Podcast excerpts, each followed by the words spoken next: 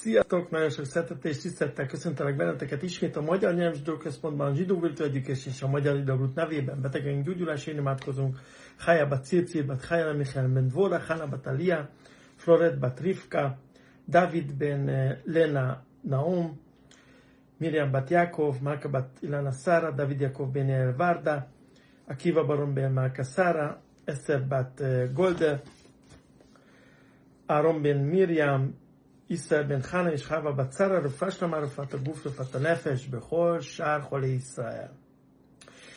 A Tóra szükségesnek tartotta azt, hogy a bírák értsék a tanúnak a nyelvét, hogy ne tolmácsok és más közvetítők alapján hozzanak ilyen nagyon fontos ítéleteket, döntéseket az emberek sorsáról.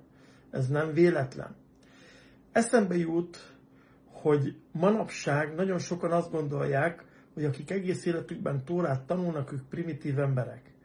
Ha belegondolok, hogy a Szenadrin idejében csak az lehetett tagja ennek a tanácsnak, ennek a bírói tanácsnak, aki mind a 70 nyelvet ismerte. Éppen azért, hogyha egy tanút meghallgattak, vagy egy vádlottat, akkor egyenesen értsék a nyelvét azért, hogy felelősség teljes döntést tudjanak hozni.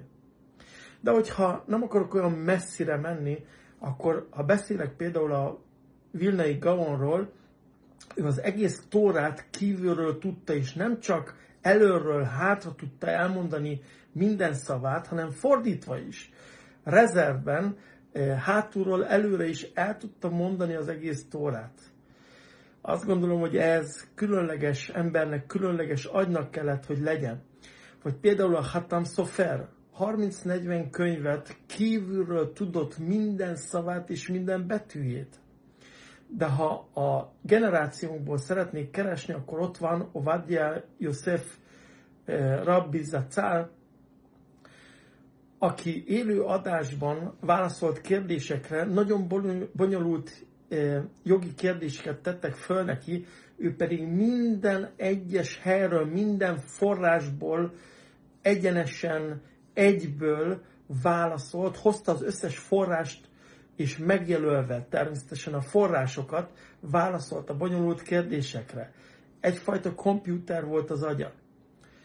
Felmerül bennem a kérdés, hogy egy mai professzor vajon meg tudná ezt tenni, vagy pedig legtöbb esetben egy oldalt is, ha el akar mondani, azt is papírból kell mondania.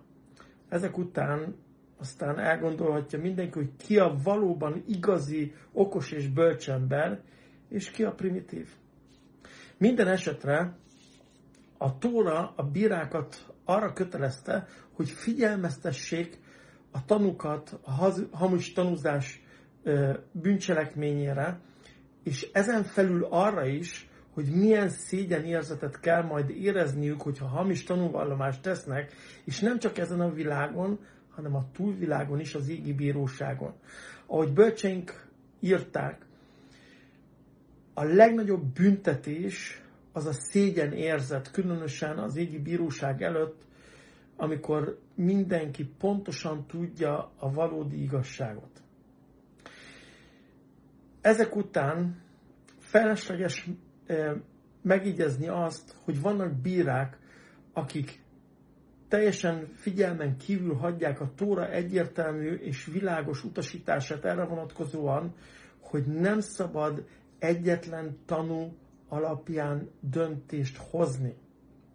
Persze ők úgy gondolják, hogy vannak olyan bölcsek, hogyha kihallgatnak egy tanút, akkor minden kétséget kizáróan meg tudják állapítani azt, hogy ez a tanú igazat mond, vagy pedig hazudik, anélkül, hogy egy másik tanú igazolná az ő állítását. De egy dologra nem gondoltak, mégpedig arra, hogy a tanúnak meggyőződése az, hogy igazat mond abban a tanúvallomásában, pedig a, ez nem e, fedi a valóságot. Hogy lehet ez? A következő tanításból megtudhatjuk, és nagyon érdekes, hogy a tudomány is milyen felfedezést tett arra vonatkozóan, hogy a Tóra miért hangsúlyozta azt, hogy nem szabad egyetlen egy tanú alapján döntést hozni, és elítélni valakit. Addig is vigyázzatok magatokra, a legjobbakat kívánom nektek, Isten áldjon benneteket, elul hónap van, amikor csuvát kell csinálni, amikor mélyen bele kell gondolnunk, számadást adni, hogy mind kell javítanunk azért, hogy Rososanákor a jó helyre legyünk bepecsételve, hiszen ez a nap, amikor az egész világ felett döntést hoz a Teremtő. Minden jót, Isten áldjon benneteket. Sziasztok, bye!